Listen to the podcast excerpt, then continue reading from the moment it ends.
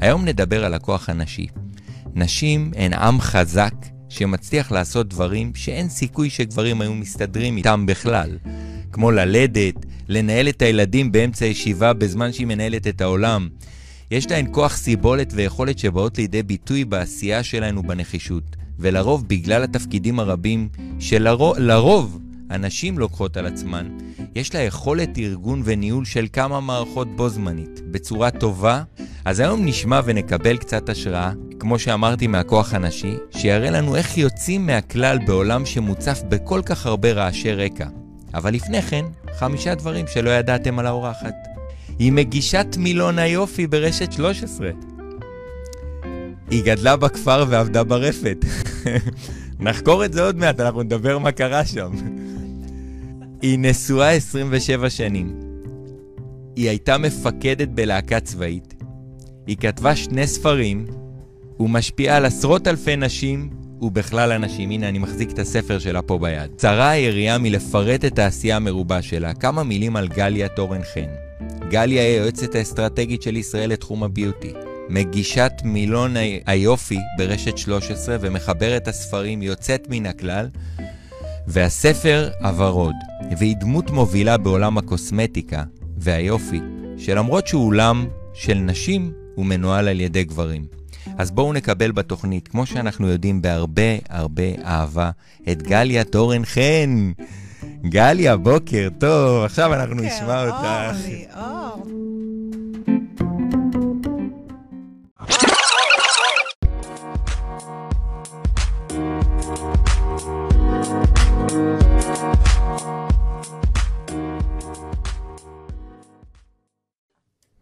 בוקר טוב למאזינים ולצופים. אתם מאזינים וצופים ברדיו החברתי הראשון, ועכשיו תוכנית השיווק והאסטרטגיה של ישראל, לסלול את הדרך ללקוח הבא בהגשת ליאור אקירב. התאפקתי, עשיתי פנטומימה, רציתי איזה ראיתי. מה זה, הפתיח הזה הוא? אפילו לא עשירית ממה שיושב לידי, תראי. התחלתי להסמיק, להחליף פה צבעים. אבל כן, זה כיף שמישהו אחר מדבר עליך ואתה יכול כזה להגיד, וואו, זה אני? עשיתי את כל זה, באמת? אפילו את הפרות ברפת? כן, אז זה אה. אולי נחפור בפרות, נראה מה למדת. מה... למדתי הרבה. למדתי אוקיי. לקום בארבע בבוקר, אוקיי, למדתי חריצות, כן. למדתי לעשות דברים שאני לא בהכרח אוהבת, אבל לפעמים הם מביאים אותך למקומות טובים. Mm. למדתי איך לבדוק אם החלב אה, תקין לשתייה, וגם איך לספוג חרא על הראש. וסליחה שאני בוטה, אבל אה, אולי זה נשמע ציורי וסימבולי, אבל כשאתה אומר, עומד בבור חליבה בארבע בבוקר, וכל מה שאתה רואה זה הטוסיק של הפרה, ולפעמים קורים שם כל מיני תאונות, קורות תאונות, אתה לומד צניעות. מדהים, בצניעות. איזה יופי, איזה כיף. אנחנו עוד מעט נתעמק גם בניהול זמן, ננסה להבין איך אישה כמוך מנהלת את הסדר יום שלה. אה, אז אה, ככה, קודם כל אני אספר על הרגע שראיתי אותך. אני זוכר שלקוחה שלי, ציפי זילבר, יש לה גישה מדהימה, ש, וואו. שיום אחד היא הייתה אצלך באיזושהי סדנה או הרצאה, נכון. והצטלמה עם הספר שלך, והתחלתי לעקוב אחרייך, ופשוט מאותו רגע גיליתי אישה כל כך חזקה, כל כך משפיעה, כל כך מדהימה. תודה רבה. התרגשתי שקראת אפילו את הפרטים הקטנים, אתה באמת קורא, זה דבר נדיר בימינו. ברור, בטח, איזה שאלה. וציפי, אנחנו אוהבים אותך, דש מפה, כוכבת של ירושלים בתחום אין דברים כאלה לגמרי. אז uh, אמרתי, אני חייב להכיר את האישה המדהימה הזאת, שכל תמונה וכל פוסט נותנים אין סוף כוחות והשראה. תודה אז רבה. ספרי, ספרי קצת על העשייה המרובה שלך, קצת מה, מה קורה איתך ביום, מה את עושה, וואו, מה... אה, קודם כל, אני, אתה יודע, זה מאוד מאוד עניין של אישיות. אני הבנתי בשלב מאוד מוקדם בחיים שלי שאני בן אדם מגוון. וכמו הרבה מאוד יזמים, אה, צריכה ריגושים. ויודעת גם, זה, לא- אתם יודעים, הבעיה שהרבה פעמים אנשים שצריכים ריגוש ופיקים, הם מחפשים אותם בחוץ. כאשר בעצם אנחנו יודעים שיזמים, במיוחד שהם יודעים להשתמש טוב באונה היצירתית שלהם, זה נובע מבפנים, הריגוש של לייצר את הדבר הבא. אז אני הבנתי שאני לא יכולה לעשות דבר אחד. אני בן אדם של גם וגם. וחקרתי וראיתי וקראתי ביוגרפיות, יש הרי שתי תזות בעולם העסקים. תזה אחת, התזה של המומחה, תהיה מומחה, תעשה רק דבר אחד, ותזה שנייה, זה התזה של האשת אשכולות, איש אשכולות, ליאונרדו דה וינצ'י, גם וגם וגם, שאם הוא לא היה כזה, אז לא היו לנו טנקים אולי היום, מטוסים, והציורים והפסלים שלו כמובן. רפואה. רפואה, ואז הבנתי שאני אשלב את שניהם. כי מצד אחד, שאני עושה ייעוץ אסטרטגי, ועובדת עם מנכ"לים, עם חברות, ממש כמוך, אבל בניגוד לרוב היועצים האסטרטגיים, אני מתמחה בנישה מאוד ספציפית של עולם הנשים, ועם דגש על beauty lifestyle. זה המקום שלי, beauty, קוסמטיקה, אופנה, שיער, זה המקום. אז מצד אחד זה מקום צר. קודם כל את במקום הנכון. כשרואים אותך, נכנסת לאולפן, אמרתי, במקום הנכון. תודה רבה, תודה. זה אולי מתחיל משם, אבל אני חושבת שזה כן. היה ב-DNA שלי עוד מהרגע שנולדתי. אה, ומהצד השני, אני עושה דברים מאוד מגוונים בתוך המנעד הזה של עולם הביוטי. אני מגישה טלוויזיה ופודקאסטים, וכותבת תוכן, וכותבת ספרים, ועושה ייעוץ אסטרטגי, וייעוץ תדמית, וייעוץ תקשורת, ועובדת עם משפיענים ומשפיעניות, ויוזמת דברים, ומייצרת מוצרים, ומפתחת מוצרים, ופורמולות, והיא מייעצת בתחום הביסום, בארץ, בעולם, תערוכות, כנסים, מנחה. בקיצור, בתוך המנעד הזה, לא משעמם לרגע. ואלה החיים שלי, איך מנתבים את כל הדבר הזה, באמת לא יודעת. אני, אני תמיד אומרת שאם רוצים אפשר, ותמצאו אם אתם אנשי בוקר או לילה, אני אשת בוקר, אז אם אין לי זמן לעשות משהו, ואני לא מקבלת את המשפט אין לי זמן, כשמודרכים שלי, או ככה, אנשים שאני עובדת איתם אומרים לי אין לי זמן, זה לא תירוץ שאני מקבלת, אני פשוט קמה שעתיים יותר מוקדם. ברור. ואז יש לי זמן. אז מתי את קמה בבוקר? אז זה נורא תלוי. אני מאוד מאמינה באיזונים ובלמים ומידתיות. זאת אומרת שיש ימים שאני קמה בחמש, ויש ימים שאני אקום ב- בשבע. זה מאוד מאוד תלוי. גם הזמן שלי, שלנו, של אנשים שלוקחים את החיים שלהם בידיים, הוא ברשותי. אז אני יודעת שאם היה לי יום צילום וחזרתי הביתה ב-10 בלילה, אז למחרת יכול להיות שאני לא אקבע לי schedule מאוד מאוד מוקדם. ואני חושבת שזה מאוד חשוב גם להקשיב לעצמנו ולגוף שלנו ולשים את המידתיות, את האיזונים והבלמים, כי מה שנראה לו"ז מאוד עמוס לאחד, למישהו אחר זה נראה כלום, piece of cake. זאת אומרת, זה מאוד מאוד אישי. לגמרי, אני תמיד אומר, כל אחד מתחיל מנקודה מסוימת, נמצא עם תנאים מסוימים, עם כלים מסוימים, עם ידע מסוים, וזה שאתה רואה מישהו אחר, תמיד אני מסתכל על החצי מרתון שעשיתי עכשיו. כן. יש אנשים שעושים את זה מהר, לי לקח עשר שנים. וואו, מה לעשות? אבל זה- עשית את זה. כן, אז אני אומר, אז, אז אני לא, אני לא אה, שופט את עצמי על הזמן שלוקח לי לעשות דברים. זה יש- מאוד חשוב, אמירה מאוד חשובה שאמרת עכשיו. קודם כל, לא לשפוט את עצמך, נשים שופטות את עצמן לחומרה. מטורף. נשים. הן ביקורת עם ביקורת. עצמית מטורפת. כל הזמן עם התחושה הזאת שהן לא מספיקות ל- להיות בצ... בבית, לא או אם זה עם לא הילדים, מספיק או לא. מספיק בעבודה, או לא מספיק, לא מספיק עם ההורים, וכל הזמן הם לא מספיק. כל הזמן לא נכון, מספיק וזאת בתחושה. אחת הסיבות שיצאתי וכתבתי את יוצאת מן הכלל, שתכף נדבר עליו. אבל אוקיי. בגדול, אני רוצה עוד לפני זה להגיד, אתה אומר, הזמן וזמן שלוקח לנו להשיג דברים. אחת השאלות הכי שכיחות שאני מקבלת, זה איך קיבלת תוכנית טלוויזיה? עכשיו, אני מתה על השאלה הזאת, היא מרימה להנחתה. אני אומרת, לא. חברים, לא קיבלתי כלום בחיים. לא נולדתי לאבא עשיר, ולא התחתנתי עם בעל מפורסם, ואני לא בת דודה של אודטה, גם את זה שאלו אותי פעם. אין לי שום קשרים בטלוויזיה. פשוט באיזשהו שלב בחיים, כשהבנתי שיש יש לי שתי תשוקות, אנשים, למדתי פסיכולוגיה באוניברסיטת תל אביב, יש לי תואר שני בהתנהגות ארגונית, תואר ראשון בפסיכולוגיה, והתשוקה השנייה זה אסתטיקה, ואני צריכה לחבר אותם. הגשתי הרבה שנים פינות טלוויזיה, וכשהרגשתי, כשאני בשלה להגיש תוכנית משלי, לא חיכיתי שיבואו ויציעו לי, זה לא עובד ככה. כן. יזמתי. מדהים. כתבתי תוכנית, הכנתי מצגת, הלכתי לחברת הפקה שאני עובדת איתה הרבה שנים, ועשיתי להם פיץ' ועשינו את זה ביחד. אז כשאל תשאלו אותי, או אל תשאלו את ליאור, איך השגת תוכנית רדיו, איך השגת תוכנית טלוויזיה? לא נותנים לך כלום. אתה הולך ומשיג, לגמרי. ויוזם. כן, אני חושב שבכלל, אה, קודם כל אני מבקש סליחה אם לפעמים אני נוגע בדברים ו- ומזיז, אז אנחנו פה לא באולפן 13. הוא גם טכנאי וגם אין לי, וגם. אני, אני הכל עושה פה עכשיו. אתה מגלה כישורים של אישה, זה טוב. אתה לאט לאט. תדעי, אני לא יודע. אתה יוצא מפה. בלונדיני.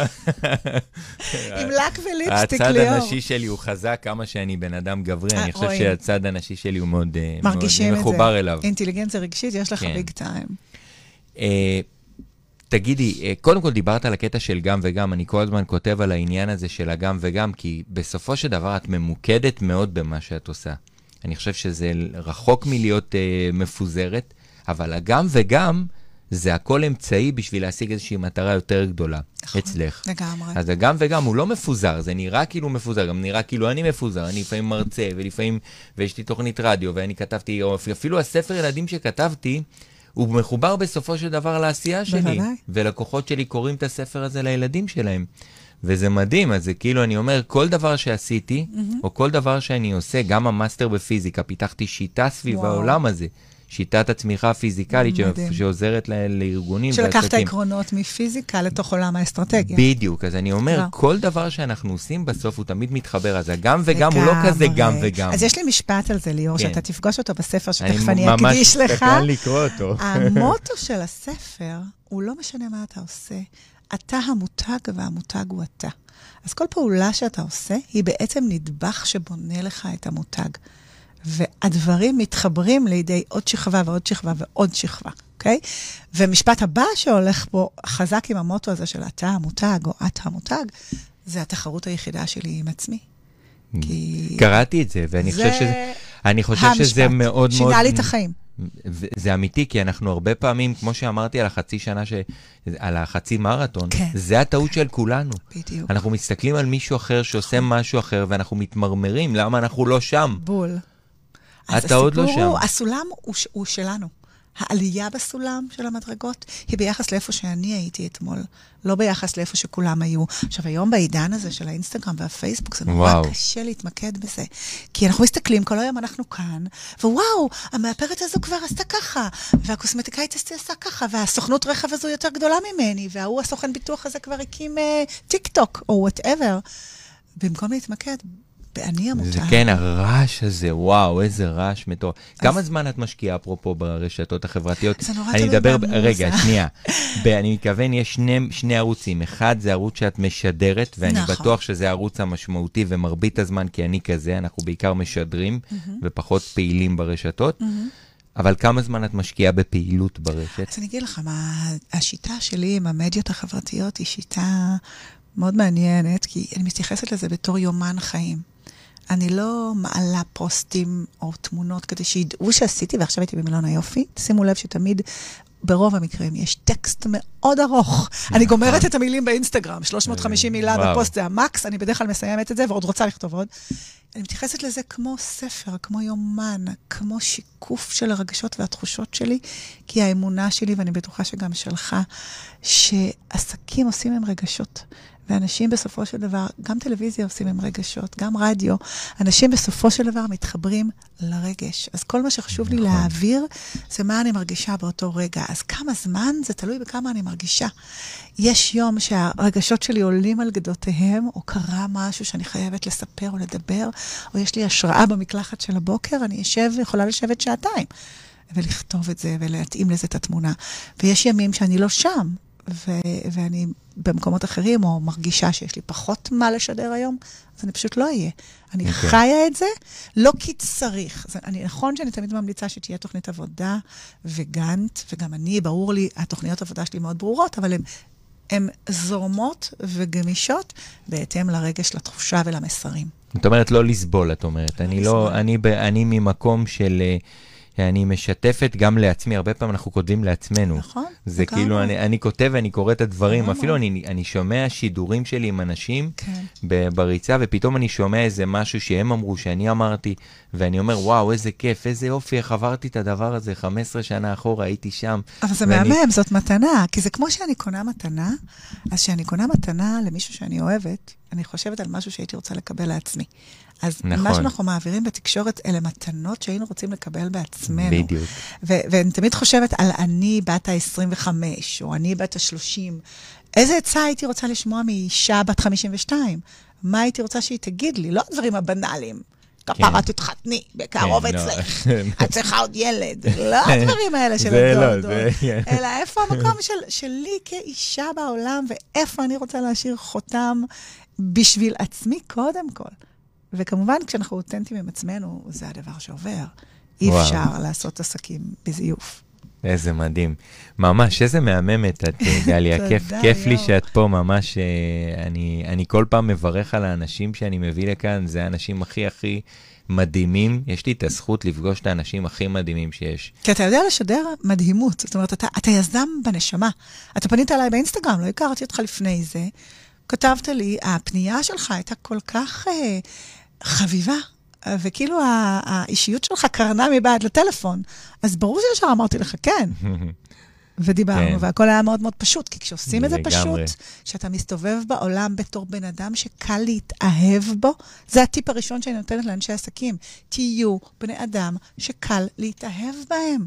הרי בסוף כולם רוצים לקבל ולתת רק דבר אחד, קוראים לו אהבה. ממש. האהבה הזו יכולה להתבטא בכסף, יכולה להתבטא בלייק, יכולה להתבטא בשותפות עסקית, בכל מיני דברים. נכון. אבל תהיו בני אדם שקלים להתאהבות. רוב האנשים מסתובבים קשים, עם כן, קוצים. כן, עם הכל, הכל כאילו. עם הכל פשט בחוץ. כן. אז קודם כל תהיו כאלה, אחרי זה נדבר.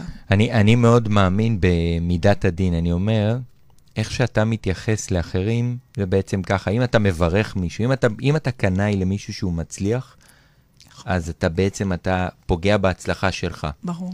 ובגלל זה אני אומר, דווקא נגיד, בייחוד בעולם הקוסמטיקה והיופי, שזה לכאורה זה עולם תחרותי, אבל כל אחת יש לה את השכונה שלה והיא יכולה להיות אימפריה ברור. בשכונה שלה, אין תחרות פה. ההפך, אומר, שיתוף פעולה יוליד יותר הצלחה. בדיוק, זה יביא, במקום להילחם, בואו נתחבר, בואו נאהב אחד את השני, ננסה לראות איך אנחנו עוזרים אחד לשני. גם ככה חיים, כל אחד יש לו את העומסים שלו, את הדברים נכון. ואת האירועים, ועוד מעט נדבר אגב, על אירוע. אגב, נשים, ליאור, אני רוצה פה להפריך מיתוס. נשים עושות שיתופי פעולה יותר טוב מגברים, למרות שיש מין מיתוס כזה, אומרים לי, מה, את עובדת בעיקר עם נשים? כולכם כן. קנאיות, צרות עין, לא כן. מפרגנות? כן. הפוך, נשים זו עם שטבוע בו המונח קהילה. כשאתה בודק מוח, מוח של נשים, פעילות נוירולוגית, בילדות בנות שנתיים, אתה רואה שהמוח הנשי הוא בנוי קצת אחרת מבחינת כן. הנוירונים, מבחינת ההורמונים. הן מלקטות. אנחנו מוכוון... לא, לא, אנחנו לא. לא מלקטות, תן לי זה, בוא, אנחנו ציידות. לא, לא, אבל במובן... אבל אנחנו מתקשרות. אין לנו ברירה אלא לתקשר, כי אם את לא תתקשרי, מי יציל לך את התינוק? ומי ישמור לך על התינוק שתלכי אפילו לצוד כן. במוטה? דרך אגב, זה שאנחנו לקטות, אני לא יודעת להגיד לך, זה לא בדיוק, האישה המודרנית היא ציידת, היא נמרה. אין קשר, תראי, זה כמו שהגבר המודרני היום הוא כבר לא צייד. הוא מלקט, כן, כן. הוא צייד, הוא הכל. אבל אני אומר, גם נשים, מכיוון, שוב, שאני אומר, האופי של החיים שלהם, אני איך תמיד, אני, אני נזכר בדודה שלי, שהיא הייתה בעלים של חברת, אה, חברה, לא חשוב, ו... היא הייתה בעלה פסיכולוג, mm-hmm.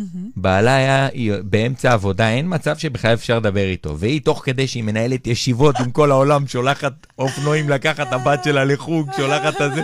מנהלת את כל העולם, והוא בכלל. הוא ישן בכלל על הספה. הוא בפסיכולוג, סליחה. ברור. כן, אז זה מצחיק. ההיפוך תפקידים הזה, אה, זה מאתגר, בוא, הוא מאתגר.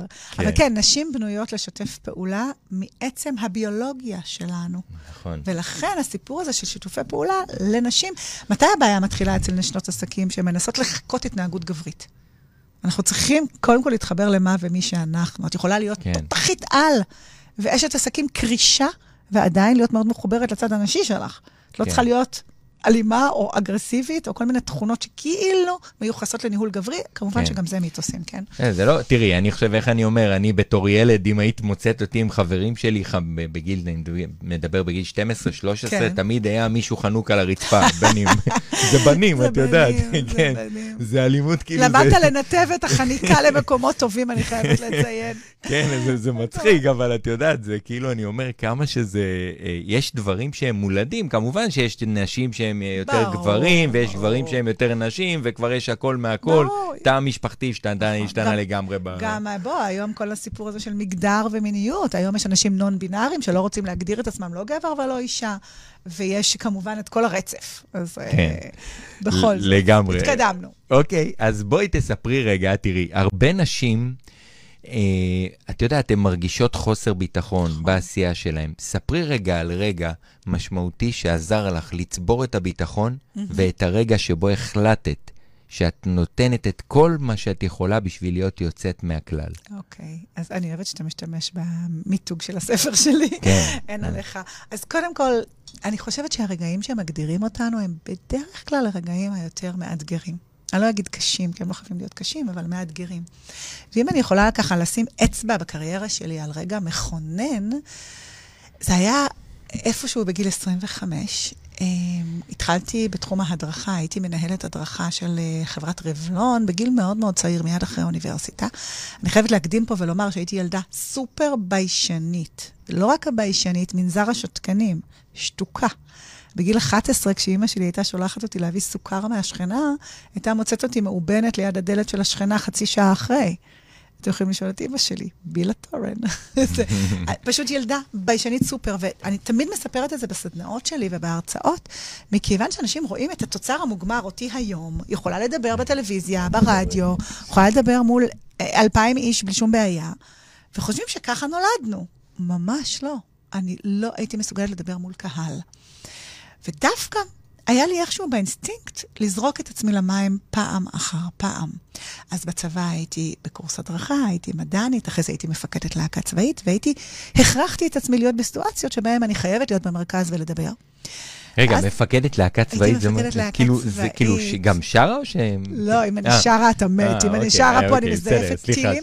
אני הייתי רקדנית, אה, אז אוקיי. הייתי עושה את הכירוגרפיות ללהקה, והייתי מנהלת, תמיד הייתי כנראה קצת פוסית, אז ניהלתי את הלהקה, את הלוח הופעות, את כל המילואימניקים, את האוטובוס, כמו באוטובוס הלהקה, היה לי כזה אוטובוס עם נהג, ניהלתי את כל ההפקה, הייתי המפקדת של היהודים, אגב, אם אתם רוצים לדעת מי מפורסם יצא ממני, אילן פלד, מירי. שהוא הורס, תמיד היה הורס. ענק. ענק, והיהודים. טריללית, אדיר. והיהודים. אז תקשיב, הייתי סוגרת איתו שבתות בבסיס, זה שבתות הכי כיפיות שהיו לי. רציתי לקבל עונש. המפקד להישאר עם אילן בבסיס.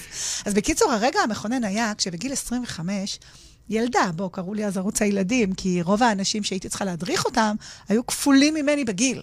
כל היועצות יופי של רבלון דאז, ו- וכל הסוכני מכירות, ו- ואז ערב השקה סופר גדולה ומשמעותית, השקה למאות אנשים שהייתה אמורה להתקיים במלון בתל אביב, המדריכה הבוסית שלי, המדריכה הראשית דאז, שהייתה בת 60 כמעט, חלתה.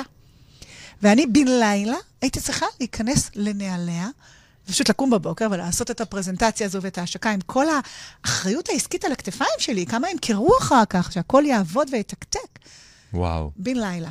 וזה היה רגע של להיות או לחדול, או להגיד למנכ"ל דאז, להגיד לו, תקשיב, אני לא שם, בוא תמצא מחליפה אחרת. או להגיד, סבבה, לוקחת הזדמנות שנתתם לי, וקופצת, אה. מזנקת עליה. איך אומרים? God don't give big walls to small soldiers. אה, בדיוק, ואז זה בספר כמובן, אוקיי. כל הסיפור הזה. ואז פה יש לי טיפ נורא חשוב. הטיפ הולך ככה, וזה מה שעשיתי. לעולם אל תזלזלו בכוחו של החיצוני להשפיע על הפנימי.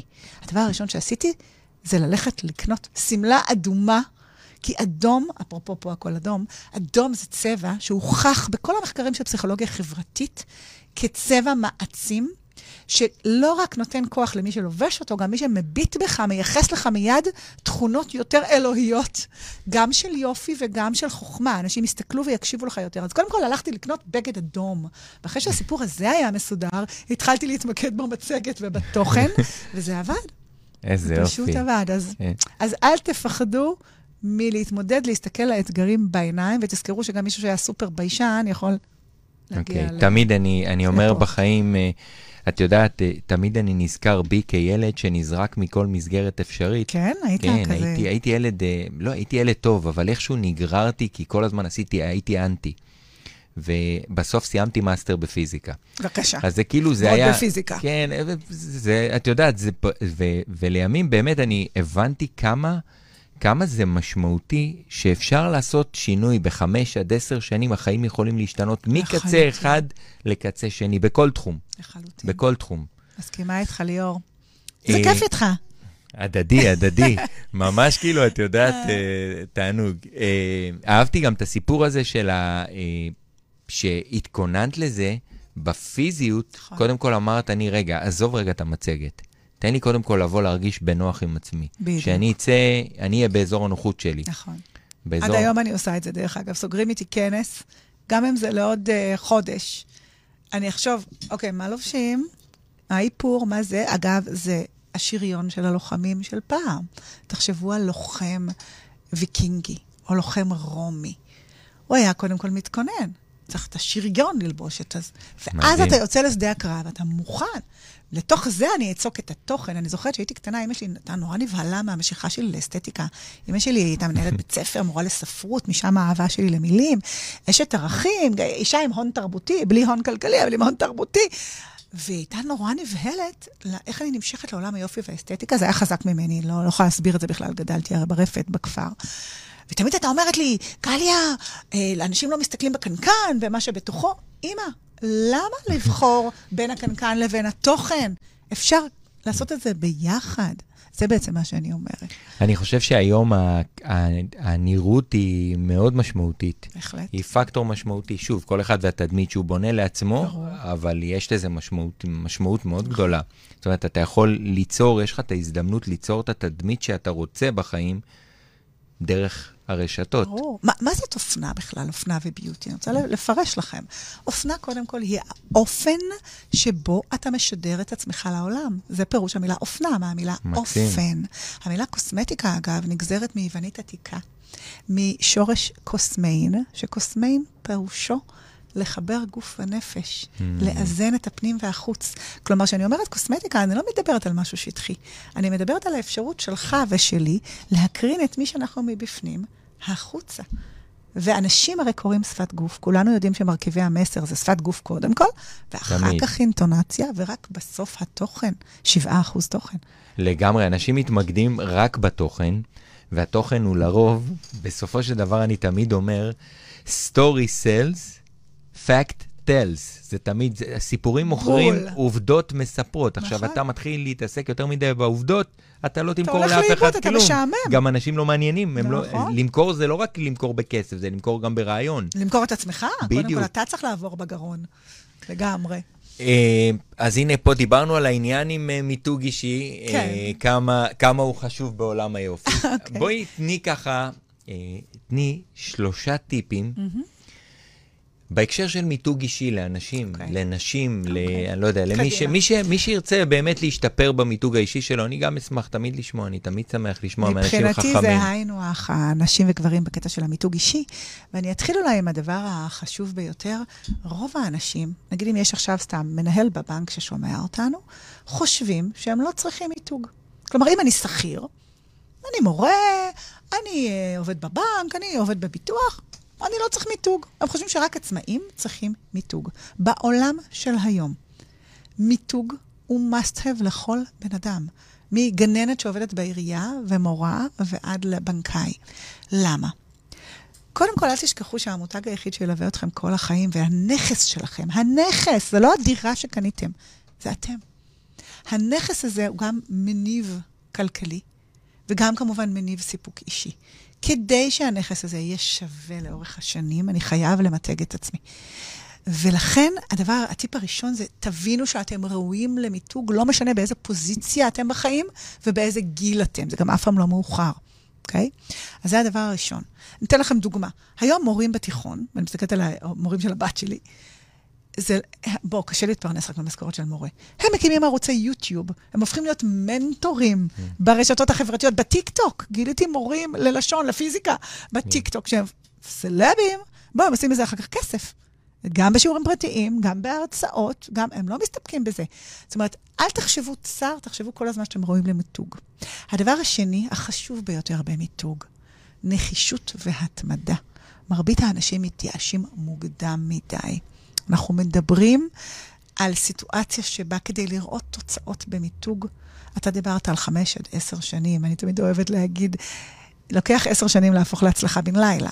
היום אפשר לקצר את הזמן, אבל כדי שאנשים מסביב יקלטו את המיתוג, הרי מיתוג זה תבנית שנבנית בתוך המוח של הסובבים אותך, שהמילה מיתוג פירושה לצמצם את הפער בין מה אתה חושב עליי לבין מה אני יודעת על עצמי.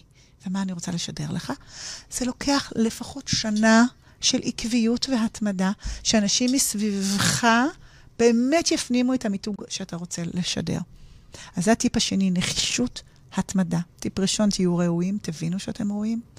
הטיפ השלישי הוא קשור לרגש. מיתוג הוא לא יכול להיות טכני. הרבה אנשים הולכים לשים לוגו יפה, הם מעצבים אה, מחדש את הקליניקה או המשרד. הם מחליטים ללבוש חליפה במקום ג'ינס. זה לא מתחיל משם. אז הדבר הראשון זה רגש. אני קודם שואלת את עצמי, איזה רגש המיתוג שלי רוצה להעביר? הזדהות, הכלה, חמלה, עוצמה. מה אני רוצה להעביר? ואז אני בונה את הצבעים, את הלוגו, את הסלוגן, את הלבוש, את כל... הכל מתחיל מאיזה רגש אתם רוצים לתקשר ולהעביר לעולם. זה הערכים שלכם, המסר. מותג בין זמננו ללא ערכים, ליאור, אין לו זכות קיום. את יודעת, אפרופו ערכים, אני באמת חושב שערך הוא כל כך משמעותי, הוא מכתיב. למשל, זה שכתבת ספר יוצאת מן הכלל, ששמת אותו פה ככה בבולד, כן, כן. אז את אומרת, יש פה משהו אה, מאוד מאוד מחייב. הוא מאלץ אותך לפעול בכל מה שאת עושה באופן יוצא מן הכלל. אכן. וזה בדיוק העניין. אני חושב שזה, שזה משהו מאוד מאוד אה, אה, משמעותי, מאוד אהבתי את הטיפים שנתת. חכה, תגלה עוד כמה דברים על הספר. קודם כל, אפרופו יוצאת מן הכלל, בספר יש עשרה סרטונים. יש QR קודים לסריקת וידאו. אנחנו חיים. הרי בעולם דיגיטלי, אני מאוד חשוב לחבר. אה, ואז הכנסתי, צילמתי עשרה סרטוני וידאו שבהם אני מראיינת מנטוריות. ממשנה למנכ"ל משרד הכלכלה והתעשייה, אה, עורכת הדין נעמה פס, ועד לנשים אה, פורצות דרך כמו הילה קניסטר, שהיא יושב ראש התאחדות כדורסל נשים בישראל, ונלחמת על תקציבים לנשים בספורט, שאני לא יודעת אם אתם יודעים, אבל אנחנו בערך מקבלות חמישה אחוז ממה שגברים מקבלים בספורט. בכלל, אה, מטורף. זה משהו מוזנח, התחום הזה. אז נשים מהסוג הזה, ש- ונשות עסקים ופורצות דרך בתחומים חברתיים בתוך הספר, כך שבכל פרק את פוגשת עוד דמות מעוררת השראה עם הסיפור שלה בנושא של הפרק. בנוסף, יש בספר מעל 50 תרגילים, כי אני לא מאמינה בלקרוא פסיבית. אה, אני אשב לי בשפת הים, אני אקרא את הספר של גליה, זה לא ישנה כן. אותך. יש פה תרגילים, ליאור, שאלונים, מקום לכתוב, ציטוטי איזה השראה. יופי. זה, והכל כתוב בשפה נשית, למרות שהוא כמובן מיועד גם לגברים, אבל למה עשיתי את זה? כי אם תסתכל על רוב ספרי המנטורינג, ניהול, הדרכה, הם כתובים על ידי גברים בשפה גברית, ואז נשים צריכות להיאלץ להתכוונן לזה. אמרתי, לא, אני אישה, אני גם אישה ישראלית, כי אם כבר יש ספרי ניהול של נשים, הם בדרך כלל אמריקאים. אישה ישראלית חיה פה במזרח התיכון הזה שלנו, של הלהיסטור, שאני כן. יושבת באמת עם אה, אנשי כן. עסקים הכי מובילים בישראל, שמשלמים לי עשרות אלפי שקלים בחודש לייעוץ, ואז אתה יכול לשמוע בשולחן אמירה כמו, אף פעם לא פגשתי אישה יותר חכמה מגבר. זה אחד כן. המנכ"לים הכי גדולים בתחום הכימות בארץ, אמר לי. ומפה מתחיל הספר, למה החלטתי לכתוב אותו? כאילו, what the fuck? איך אתה מרשה לעצמך? אני לא חושבת שאישה הייתה מרשה לעצמה להגיד כזה דבר. אז אה, זה הסיפור, זה הסיפור הנשי, זה הסיפור של הספר. אגב, השבוע יצא הספר החדש שלי, ספר הוורוד, כולו תרומה לאגודה למלחמה בסרטן. הוא ספר דיגיטלי, רוצו להוריד אותו רק ב-9.90 באתר עברית. כל משפיעני האוכל הכי מדהימים של ישראל, שגב וסנדרה כמובן החמודה, ודניאל עמית, ויונית סוקרמן, ו-you name it, רחלי קרוט, 12 משפיעני האוכל הכי משפיעים התגייסו לעבוד איתי בספר הזה. לקחתי סיפור מרגש שהגיע אליי של אישה בשם מירי מורד, שנפטרה מסרטן, והחלום שלה היה להנציח את המתכונים שלה, הייתה בשלנית מטורפת בטבריה, ורצתה שהילדים שלה ימשיכו ליהנות מהאוכל שלה. אז כל המשפיענים האלה התגייסו, נתנו טייק אוף על מתכונים של מירי, הגעתי את זה לתוך ספר עם סיפורי חיים והשראה, וזהו, והכל הולך לתרומה לכבוד חודש המודעות לסרטן השד. מטורף. אפרופו ערכים, זה חשוב זה- לכל עסק. כן, מאוד מאוד uh, חשוב, אני מאוד מתחבר לזה, גם לי היה סרטן בעבר, אז אני את כן, חלקי תרמתי לי. לסרטן. אתה סיפרת את הסיפור של הסרטן פה ב... מלא פעמים כן? סיפרתי, כן, אבל את? יודעת, אני כן, גם סיפרתי, גם אנשים מכירים את זה, ואת יודעת, העברתי הרצאות מעל 20-30 אלף. איש על, אה, על הסיפור הזה. אז אה, תשמעי, אה, קודם כל טיפים מעולים, ממש ממש טיפים נקודתיים, ואני באמת ממליץ לכל מי שמתעסק ב... לא משנה באיזה תחום היום, היום, נכון. היום אתה בסוף אה, אה, צריך להסתכל מעבר למקום עבודה, מעבר לעסק, אתה צריך לראות עוד נקודות ולהיות גם וגם קצת לפעמים. אין ברירה, וכן, חיים ברירה. הם כאלה. לחלוטין. אה, תגידי, אה, בואי נראה רגע, אני חושב עוד כמה זמן יש לנו, אין לנו עוד הרבה, והכנו אמרתי פה, אה, לך, נועה הכנתי הכינה אותך פה, לשעתיים, עותק. נועה עבדה, עבדה על הרעיון הזה, הכינה מלא שאלות. מה, באמת?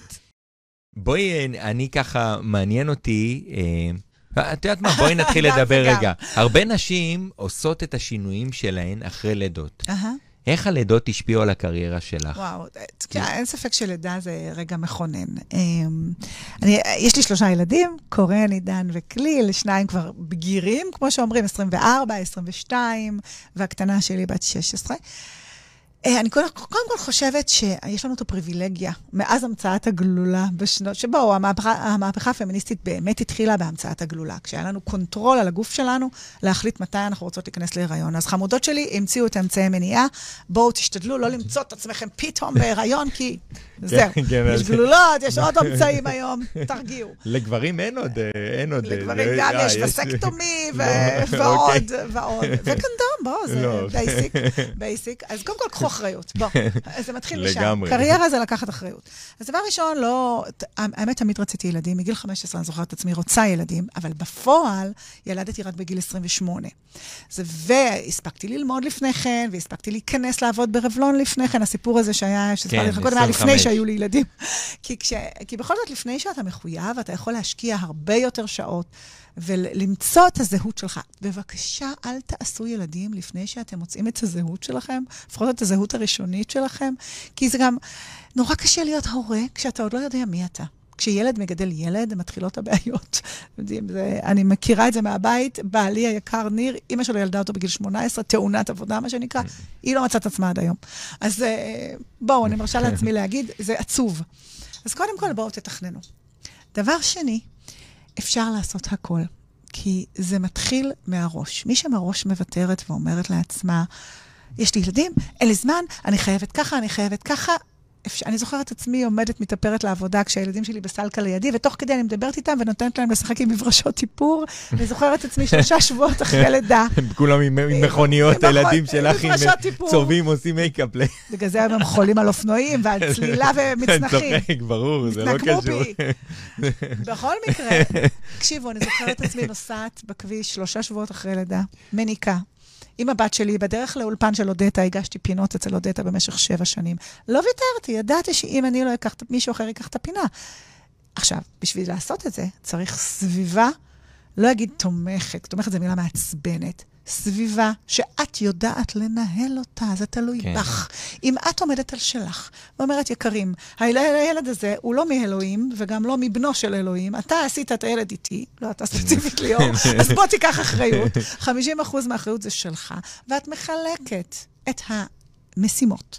בינך לבין כמובן מי שיכול לעזור, זה יכול להיות משפחה, כן. הורים, מטפלת בתשלום, אה, כן. סטודנטית, בייביסיטר, וכמובן... כאילו ילדים גם, גם הילדים. והילדים הגדולים אם יש. נכון. והגבר, כפרה עליו, שתרם לך זרע, כל אלה ביחד צריכים לקחת אחריות על גידול ילדים. אז לא עשיתי את זה לבד. בתקופות שהייתי אה, מנהלת שכירה 17 שנים לפני שפתחתי את המשרד שלי.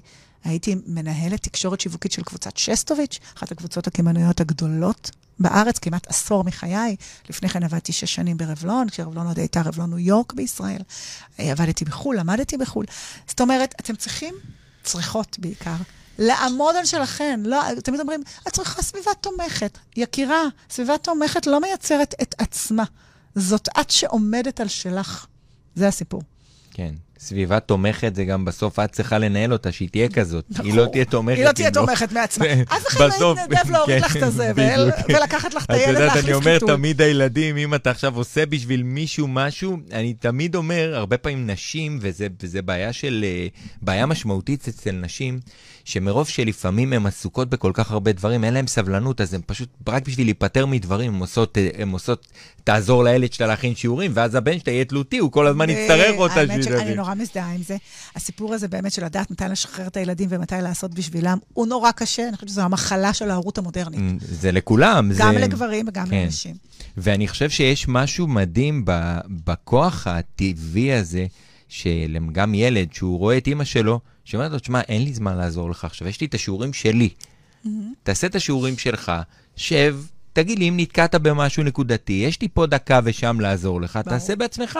ואם תרצה, נעבור על זה ביחד כשתסיים. בדיוק, ואז, ואז קורה משהו שהוא באמת מעצים את האימא ואת הילד, ופתאום נהיה לה יותר מרחב. אבל הרבה פעמים אמהות רוצות להיות בשליטה על הכל, ואז הן בשליטה על השיעורים, ועל החיסורים, ועל האיחורים. ועל... זה חלק מהבעיה שלנו, אנחנו לא יודעות לשחרר, אתה צודק. זה קטע, אבל כן. אבל הרבה טיפים בתוך הספר לאיך לשחרר, ואיך להבין שבסוף את חייבת להיות במרכז, כי את, בלעדייך, גם הילדים שלך, יהיה להם הרבה יותר קשה לתפקד. נשים את זה פה, שיראו את הספר הזה. תקראו את הספר הזה, הוא. בסטימצקי, צומת, אתר בטח, עברית, בטח, בכל אנחנו מקום. גם נשים קישור אחר כך, ב... נרשום את זה אחר כך בפודקאסט, ואחר כך אה, נפרסם את זה. בכל מקום שיהיה. אגב, הספר יצא לאור בשמיני במרץ, ביום האישה הבינלאומי, ביחד עם אה, אתר גילטי, שזה לקוחות שלי כבר 13 שנה המדהימים, מיכל ושרגא. עשינו את כל הסיפור הזה ביחד, כי יש לנו שם קהילת נשים מטורפת, 99 אחוז נשים, ובאמת התגובות הן וואו, כי זה, זה לא הסיפור שלי רק, זה הסיפור של כל הנשים המנהלות שסביבי, המודרכות שלי, הקהילה הנשית, נתתי את הקול שלהן. אז יש פה סיפורים של הרבה מאוד נשים, זה לא רק הסיפור האישי של גליה. תראי, גם, גם אני אומר בסופו של דבר, נשים, כמו שאמרתי, ואני אגיד את זה עוד מיליון פעם, הן צריכות לנהל הרבה יותר מערכות. לא יעזור כלום. תמיד, בדרך כלל זה, זה קורה ככה, שוב, להוציא מקרים של אה, גירושים ודברים שאז פתאום גם הגברים תופסים פיקוד, אבל אה, כל עוד האישה בתמונה, היא מנהלת... היא מנהלת את העניינים, זה תמיד ככה. נכון, אז- אתה יודע, כי נשים מנהלות מתוך שיתוף אה, כן. הרבה יותר. אה, יפה, אז דיברנו על הנושא של לידות ועל קריירה, שזה נושא מאוד מאוד אה, אה, משמעותי. ספרי על קושי. אני בתוכנית אה, השראה גם, והתוכנית הזאת היא הרבה פעמים להראות לאנשים שגם האנשים הגדולים ביותר, החזקים ביותר, אירחתי פה אנשים שעשו מיליארדים. עכשיו, אני אומר, תמיד כשאתה שומע את המאחורי הקלעים שלהם, אז אתה יודע שקרו הרבה דברים. נכון. אז באמת ספרי על. קושי, קושי, נכון, ביוגרפיות זה מדהים. מאוד אוהבת. על קושי משמעותי, שממש הוריד אותך, מה שנקרא, שהיית ב- בימים מאוד קשים, וכל אחד חווה תקופות בחיים שלו. ואיך יצאת ממנו? תראה, דיברנו על זה בדיוק לפני שנכנסנו לאולפן, בגלל שיש לך עיניים חדות ואתה לא פספסת אף אות בפוסטים שלי. במלחמת לבנון השנייה, בעלי נפצע, ניר.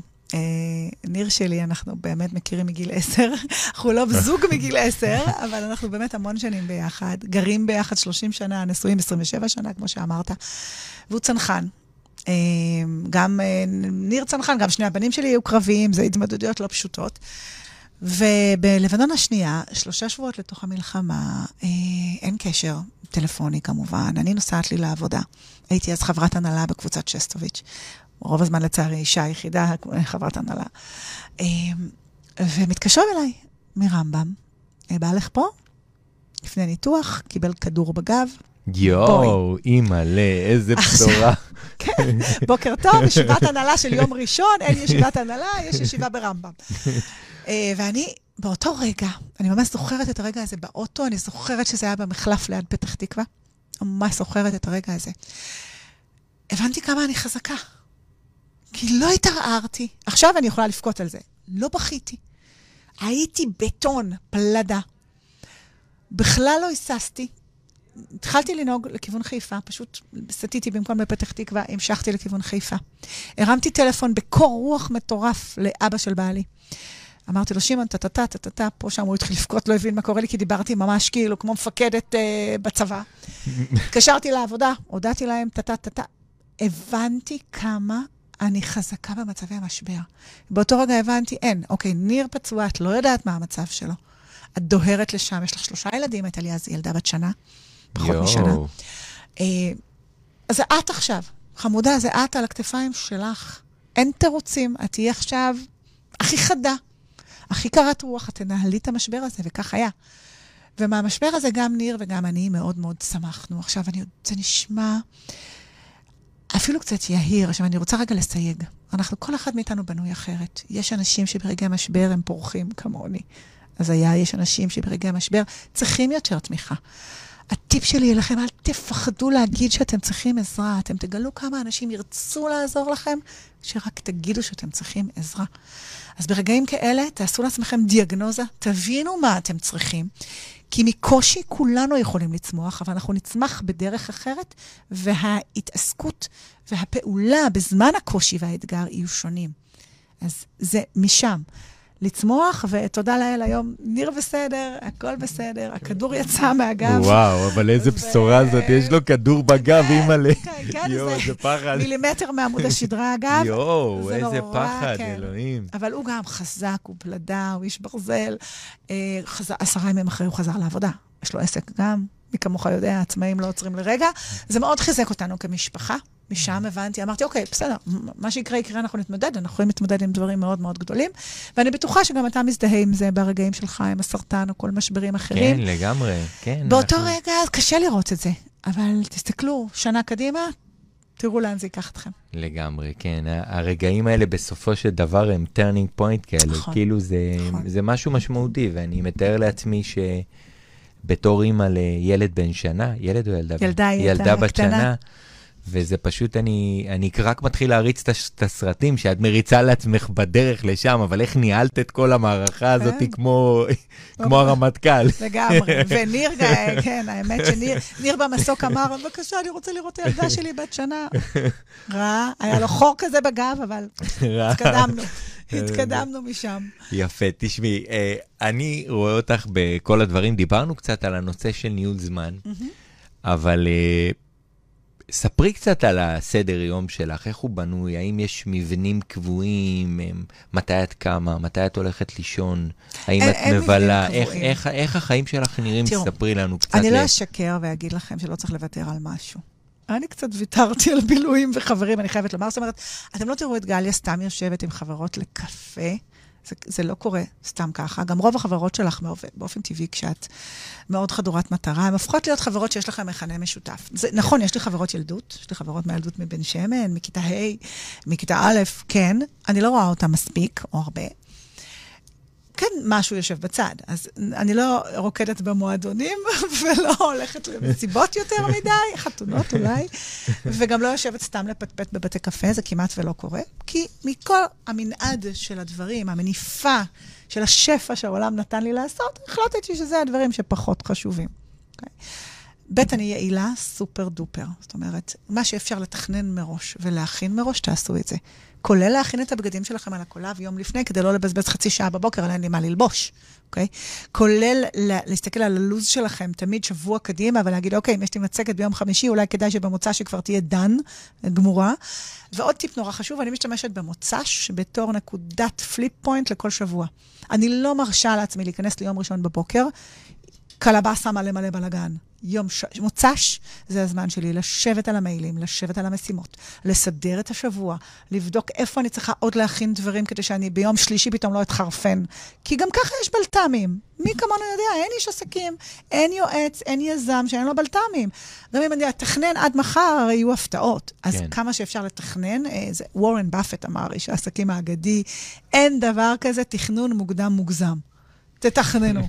אז אני עושה מאוד את זה, אני גם מלמדת את התלמידות ותלמידים שלי לעשות את זה. ואני תמיד אומרת, שימו ביומן זמנים שמוקדשים לפיתוח האישי שלכם. אנחנו שמים ביומן דברים.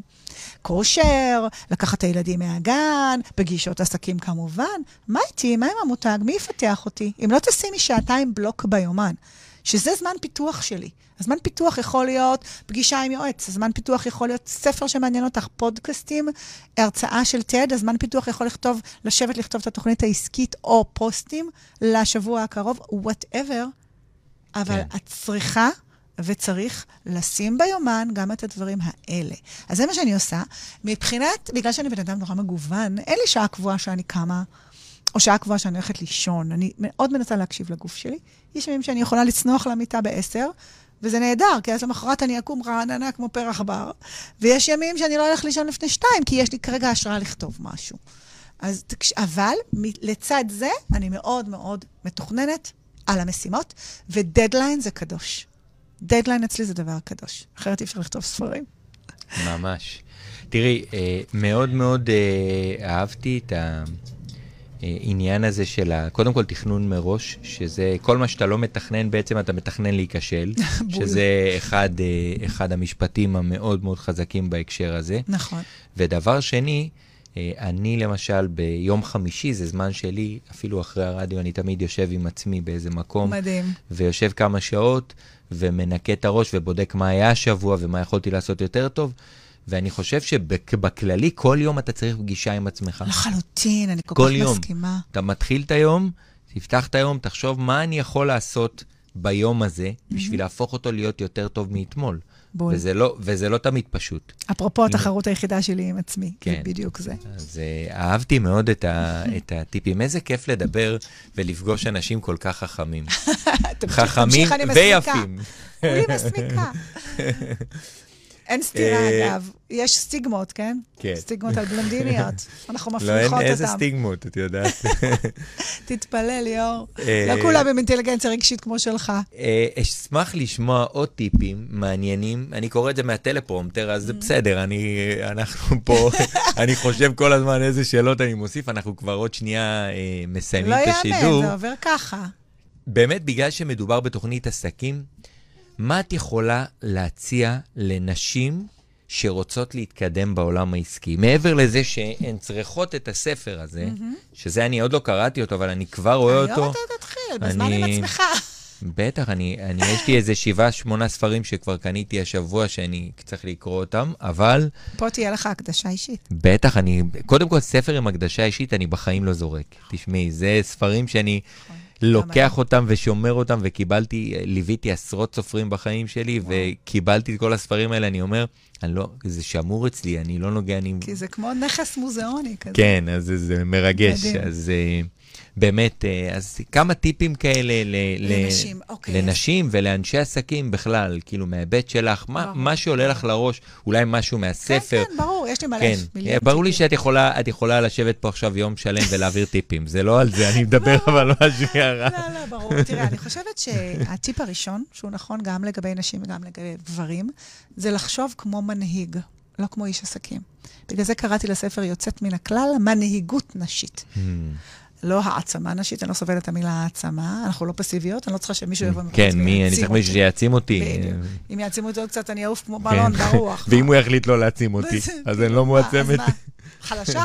בקיצור, הדבר הראשון, לגברים ולנשים כאחד, אל תחשבו כאנשי עסקים, אל תחשבו על הכסף בהתחלה. צאו מנקודת הנחה שאתם מנהיגים. מנהיגים את התחום שלכם. עכשיו, מנהיגות היא לא תכונה ששמורה רק לראשי מדינות ולמנכ"לים. מנהיגות היא תכונה שכל אחד מאיתנו, לא משנה באיזו זירה הוא פועל, צריך וראוי שיפתח. כי מנהיגות זה היכולת שלנו לנהל את עצמנו, והאמת שאני מסתכלת על ניהול ומנהיגות, ניהול זה משהו שיכול להעביר ארגונים מנקודה א' לנקודה ב'. שמים יעדים, כמו כל הארגונים. אבל זה לא מה שאני מחפשת. בשבילי מנכ"ל מוצלח הוא לא מנהל טוב, הוא מנהיג טוב. כי מנהיגות יכולה להעביר אנשים וארגונים מנקודה א' לנקודה שבכלל לא ידענו שאפשר להגיע אליה. זה הסוד של המנהיגות. אז הדבר הראשון, תחשבו כמו מנהיגים, לאן אתם רוצים להגיע, איך אתם רוצים להוביל את עצמכם, כי ברגע שאתם מובילים את עצמכם בדרך מעוררת השראה, באופן טבעי תהפכו להיות מנטורים עבור אחרים. תעוררו כן. השראה גם באחרים. אז זה הדבר הראשון. הדבר השני, דעו לקבל מחמאות. אחת הבעיות שלנו, וזה נכון לגבי נשים יותר מגברים, אנחנו לא יודעות לקבל מחמאות. גברים בכיף, כן, מה, אחי, איזה חתיך אתה, אתה חזק, איזה. חזק אתה, מה, אני חזק. תנסה להגיד לאישה, ישר. איזה יופי, כן, היא... איזה יופי, אפילו איזה יפה כן, החולצה כן. שלך. לא, זה סתם משהו קניתי, כן, שזרקתי. זרקתי, יצאתי. זה וזה- 30 שקל, אם אני אצטט את עדן בן זקן, כן? איזה אוברול 30 שקל. למה? אז אחד הדברים שאני מלמדת בספר, וזה משהו שתמיד אני נותנת כטיפ, דעו לקבל מחמאות. דעו להגיד, תודה רבה, איזה כיף שאמרת לי את זה עכשיו, זה ממש עשה לי את היום. זה גם נותן היזון חוזר נורא יפה למי שנותן את המחמאה. לגמרי. וגם באמת המחל... המחמאה כך יכולה לחלחל, כי כשאת הודפת מחמאות, הן בעצם לא מחלחלות פנימה. אם מישהו אומר לך, איזה יופי את נראית, ואת אומרת, לא, סתם, שמנתי, פה, שם. מה את עושה? עכשיו, זה מאוד חשוב לעולם העסקי, כי נשים, מה הן עושות? הן נוטות להצביע על החסרונות שלהן במקום על היתרונות. למשל, אישה יוצאת לדייט, ואומר לה, וואו, איזה יופי את נראית, אני ממש אוהבת ש... לא, יש לי צלולית. אחותי, בואי, זה כמו שתגידי למישהו שרוצה לקנות את העסק שלך, אני לא רווחית. זה ממש אותו דבר. כן. אז קודם כל, לדעת לקבל מחמאות, לדעת לדבר על עצמנו בלי לפחד. יש הבדל גדול בין לעוף על עצמך לבין להכיר בערך עצמך. אז חשוב לכל אדם שרוצה לעשות ביזנס, להכיר בערך של עצמו, אחרת מי יקנה אותך? לגמרי. זה כן. הסיפור. יש ספר טוב על זה, פסיכוקיברנטיקה. אוקיי. מקסים. אה, רציתי להגיד לך משהו אפרופו על מחמאות. יום אחד, שאני הייתי בתור ילד שנזרק ממסגרות, הלכתי לתיכון פרטי, ובאתי להירשם, אמרתי, טוב, יאללה, די, אני רוצה להשתנות, רוצה להתחיל ללמוד.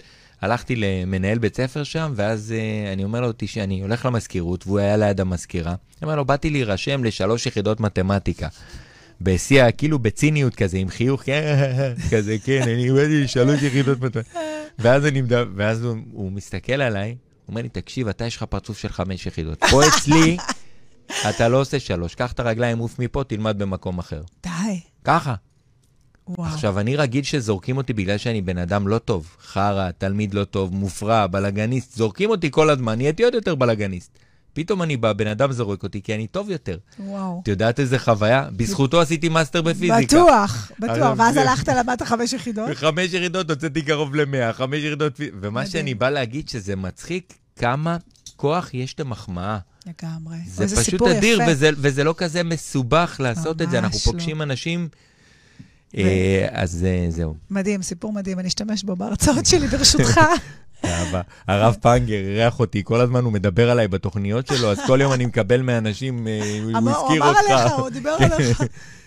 אה, איך התקופה האחרונה השפיעה עלייך, כל תקופת הקורונה? וואו, טוב, אתם כבר מכירים אותי ויודעים שאני אוהבת, אה, מתפקדת טוב בתקופת משבר. אז ברור שהדבר הראשון שקרה לי עם הקורונה זה להיכנס למוד של הלוחמת האינדיאנית. זה ברור, סכין בין השיניים. אה, לא אומר שאין לזה מחירים, הרי יש מחירים בגוף, כאשר אנחנו בביצועי שיא שהאדרנלין שלנו במקס. זה מצב שבו הגוף שלנו בנוי לעבוד לתקופה מוגבלת, כשיש סכנה. אז ככה אני חוויתי את הקורונה. זאת אומרת, הייתי על uh, שנה ראשונה של הקורונה באדרלין מטורף, כדי קודם כל להגן על הלקוחות שלי. מבחינתי הלקוחות שלי זה כמו משפחה. נכון. אני עובדת באמת עם ארגונים בין הכי גדולים ב- בארץ ובעולם, אה, קבוצות כמו אסטי לאודר קומפניז, קבוצת לוריאל, איב רושה, קיקו מילאנו, פה בישראל עם שופרסל, בי ביי שופרסל, כל המעבר של בי החדשה וכל הבניית אסטרטגיית הביוטי שלהם. אז הדבר הראשון זה, זה להגן על הלקוחות שלך. אז הייתי במוד כזה. והמוד הזה כמובן ייצר עוד יותר עבודה, כי ברגע שאתה מראה ללקוח שלך, אכפתיות. לא רק אכפת לי, אני עכשיו יושבת ומכינה מצגות על מצגות של אסטרטגיה לכל מיני תרחישים וסצנריואים, שאם הקורונה תלך ימינה, אתה תלך לכאן ואנחנו נעשה ככה וככה, ואם הקורונה תלך שמאלה, אז נעשה ככה וככה. פשוט ישבתי והפעלתי את המוח באקסטרה, אקסטרה קילומטראז'. זה, זה ככה היה השנה הראשונה, ולקח זמן עד שבאמת הדברים חזרו ל baselines. כמובן, העסקים שלי אה, פרחו. כן. אה, לא אגיד ש... שזה לא היה מפחיד, שזה לא השפיע על רמת הסטרס. הסיפור הזה שבאמת החופש, התחושה של החופש נשללה בהרבה מאוד מובנים. עכשיו קצת חזרנו הרבה יותר לנורמליות, אבל התקופה הזו שלא היו אירועים, זה הפך אותי ליותר יצירתית. אה, גרם לי למצוא פתרונות יצירתיים, ויש תרגיל מאוד מפורסם בתחום היצירתיות, פרק 7 פה בספר על יצירתיות. התרגיל הזה שם זה תרגיל החסר. כדי להיות יוצר יצירתי, לאמן את עצמך להיות יותר יצירתי, אתה צריך להחסיר אלמנט חיוני בחיים שלך. אז נגיד, בואי נחסיר את הכנסים והאירועים, מה תעשי במקום, אוקיי. אוקיי? אז זה מה שזה גרם לי, להפ... להפעיל את המוח היצירתי. איזה ואני חושבת יופי. שיצאתי מזה יותר יצירתית, וגם הבנתי, אני, אני מאוד מתוכננת, אה, לא רק ברמה השבועית, חודשית, שנתית, אלא גם ברמה העשורית. אני תמיד אוהבת לחשוב עשור קדימה. כן. מה זה? אסטרטגיה, מה לעשות? זה בדיוק. לטווח הארוך, אתה לא חושב רק לטווח הקצר. בדיוק, גם אתה לעצמי. פועל לטווח הקצר, אבל אתה נכון. חושב לטווח הרחוק. בדיוק. אז, אז ידעתי שאני רוצה בעשור הקרוב להיכנס יותר לעולם הספרים. תמיד אהבתי לכתוב, יש לי רומנים במגירה, אבל אה, זה באמת הקורונה נתנה את הדחיפה שהיה צריך כדי באמת להתחיל לעשות יותר בעולם הספרים. אז, אז הספר הזה נולד בקורונה, את אומרת. כן, בשנה השנייה של הקורונה. כן, וואו. יום האישה האחרון, בשמונה במרץ האחרון, הוא יצא. איזה, איזה כיף. תראי, אני, אני, אני ליוויתי כמה אנשים להוציא ספרים בתקופת הקורונה. זה פשוט מרגש כמה שהקורונה פתחה אפשרויות, דברים שאנשים דחו. חשבו שהם יעשו את זה עוד חמש כן. שנים, עשו את זה פתאום כן, בשנה, הכל נהיה מהיר, אין לך זמן. אתה אומר. אתה מבין שאין זמן והכל יכול לקרות, גם דברים שחשבת שהם לא יהיו הגיוניים. זה, תראי, תו ירוק, כל מיני דברים, כל מיני דברים הזויים, אתה אומר. זה היגיון, אין היגיון יותר, זהו, ההיגיון. נמחק לחלוטין. זה תמחק מה שאתה רוצה לעשות, תעשה היום. כן, אל תחכה, אין אופציות, לא לחכות. אין יותר אופציה לכלום. אז תראי, אז דיבר, דיברנו על טווח של עשר שנים, ובאמת, מה החלום הג... הכי גדול שלך? תראה, השליחות הכי גדולה שלי זה באמת מנהיגות נשית. אין דבר שמספק אותי יותר מלדעת שהצלחתי לגעת באישה, בחורה, נערה, ולהזיז לה משהו במוח. כי אנחנו חיים בעולם שאנחנו 51 אחוזים מהאוכלוסייה, ואנחנו אה, רק חמישה אחוז מהמנכ"לים הן מנכ"ליות. חמישה אחוזים, ליאור, זה לא נתפס. אנחנו מרוויחות 68 אחוז שכר ביחס לגבר בישראל. רק עשרה אחוזים ממנהיגי העולם הן מנהיגות. ומי כמוך יודע שאנחנו מנהלות טוב, ראינו מה קרה בקורונה, מי ניהלו טוב? סאנה מרין, אה, ג'סינדה ארדרן, כן? אלה המדינות שנוהלו הכי טוב. ומבחינתי זו השליחות שלי, גם ברמה האישית האינדיבידואלית של לגעת אישה-אישה, שיחה, שיחה, הרצאה, הרצאה, גם ברמה הגלובלית, כי אני באופן אישי כן מרגישה שאני חיה את החלומות שלי. אם היית שואל את גליה בת ה-16 אם היא מרוצה, אז וואו, לא דמיינתי שיגיע עד לכאן. אמ, אבל ברמה הגלובלית, אם יש משהו שבוער בי, זה זה. אה, כי רק אנחנו יכולות לעשות את המהפכה הזו. למה שגברים ירצו לשנות? זה נוח להם, הם שולטים בעולם כל כך הרבה שנים. האינטרס שלי הוא להסביר גם לגברים שזה אינטרס גם למין השני לשנות את זה. שוויון זה אינטרס של כולנו. גם גברים וגם נשים כאחד. ובבקשה שהמילה פמיניזם תפסיק להיות מילה גסה. אתה יודע שנשים מפחדות לומר שהן פמיניסטיות? תגידו, מה, את גנובה? כן. את מפחדת לתמוך בקבוצה שלך? כמו שתגיד שאתה מפחד לה... שאתה אוהד מכבי, או לא יודעת כן. מה שאתה אוהד. תמכי בקבוצה שלך, כי פמיניזם זה שוויוניזם, זה לא שנאת כן. גברים. וזה לא אומר שאת חייבת להסתובב מוזנחת עם uh, קרוקס וג'ינס קרוע. כן. ממש לא. את יכולה להיות פמיניסט. או לא להתקלח שבוע. או לא להתקלח, את יכולה להיות לא, פמיניסטית. היום הגברים כאילו, הם לא, יותר נשים. נכון. אז בואו, אני יכולה להיות פמיניסטית על עקבים, מבוסמת, מתוכשתת, מאופרת. מי יגיד לי מה לעשות? אז זה החלום שלי. אז זה חלום מדהים. אני רוצה לספר לך משהו ככה, ממש רגע לפני סיום, אנחנו עוד מעט נסיים, אבל משפט אחד ככה שנזכרתי עכשיו שדיברת. אה, יום אחד לימדתי סטודנטים ב-2004 2005 באוניברסיטת תל אביב, ואני זוכר, עשיתי מבחן וכתבתי את כל המבחן בלשון נקבה. וואו. עכשיו, את יודעת מה? אפילו אנשים התבלבלו. די. תקשיבי, זה הדהים אותי שהם לא הצליחו לקרוא את המבחן. לא הייתה סטודנטית שקמה ואמרה לך, כל הכבוד, המרצה לא, איזה, לא, איזה כבוד, את יודעת מה, אני, אני, אבל זה כל כך הצחיק אותי, הם אמרו לי, תקשיב, מה עשית לנו, אנחנו לא מצליחים לקרוא את המבחן. אפילו הבנות וואו. לא הצליחו לקרוא את המבחן. אתה מבין מה זה התניה? כי אנחנו רגילות לחיות בעולם שמדברים עלייך בזכר. תמרורים. אני יודע. תמרורים זה, זה זכר, עכשיו, למה? יש אישה אחת, יש, סליחה, יש גבר אחד, 200 נשים מדברים בלשון אה, זכר. בדיוק. עכשיו, אני לא ש... אני שוב, לא, אני לא, לא בא לשנות... שלנו. אני לא בא לשנות את, ה, את העולם, אבל אני אומר, עשיתי טסט פעם בדבר הזה, זה השאיר אותי בהלם כמה הדברים הם מושתתים מאוד נכון. מאוד חזק. אז אני ככה רוצה לאחל לך, אה, גלי היקרה, היה לי כיף מאוד לפגוש אותך היום, את מקסימה, איזה אנרגיה, איזה, איזה, אני בטוח שאני אצא עם הספר הזה. נתת לי עוד ספר לשנה הזאת לקרוא, זה בכלל אה, חוויה אדירה, אני בטוח שאני אקח ממנו מלא. ואני אמלא את התרגילים שם, ואני אעשה את זה, ואני אה, בטוח, בטוח בוא, שזה אתה, יהיה... אתה יכול לכתוב את הגרסה הגברית של הספר, בוא, אתה לא צריך תרגילים, כן. אבל לא, אני, תשמעי, אני, אני למדתי, אני למדתי שמאנשים חכמים, אני אף פעם לא כל, קודם כל, מכל בן אדם אני לומד, ברור. אבל מאנשים שיש להם ניסיון חיים יותר גדול, אני תמיד תמיד שמח לעשות את מה שהם עשו, כי זה נותן לך פרספקטיבה אחרת גם על העשייה שלך וגם פותח לך זוויות חדשות. אז אני רוצה להגיד לך תודה על האירוח. אני עכשיו אסיים ככה בכמה מילים, נסכם את התוכנית. תודה לך ותודה למאזינים ולצופים המדהימים שלך. כן, וזה עולה עוד מעט, גם זה גם יעלה לפודקאסט וגם יעלה ליוטיוב, ו- ואחרי זה תוכלי להעלות את זה בערוצים ברור. שלך, אני אשלח לך גם את הסרטונים אחר כך, תוכלי להעלות מה שתרצי. איזה כיף. ואז אני רוצה ככה אה, לסיים בתודה לנועה הראל, המפיקה של התוכנית המקסימה, לעוז מזרחי, מנהל התחנה שלנו. תודה רבה שהאזנתם וצפיתם בתוכנית השיווק והאסטרטגיה של ישראל, לסלול את הדרך ללקוח הבא. היום זאת הייתה היועצת האסטרטגית של ישראל לתחום הביוטי, גליה תורן חן. תודה לך. מקווה שאהבתם את השידור וקיבלתם השראה. שיהיה לכם יום מקסים.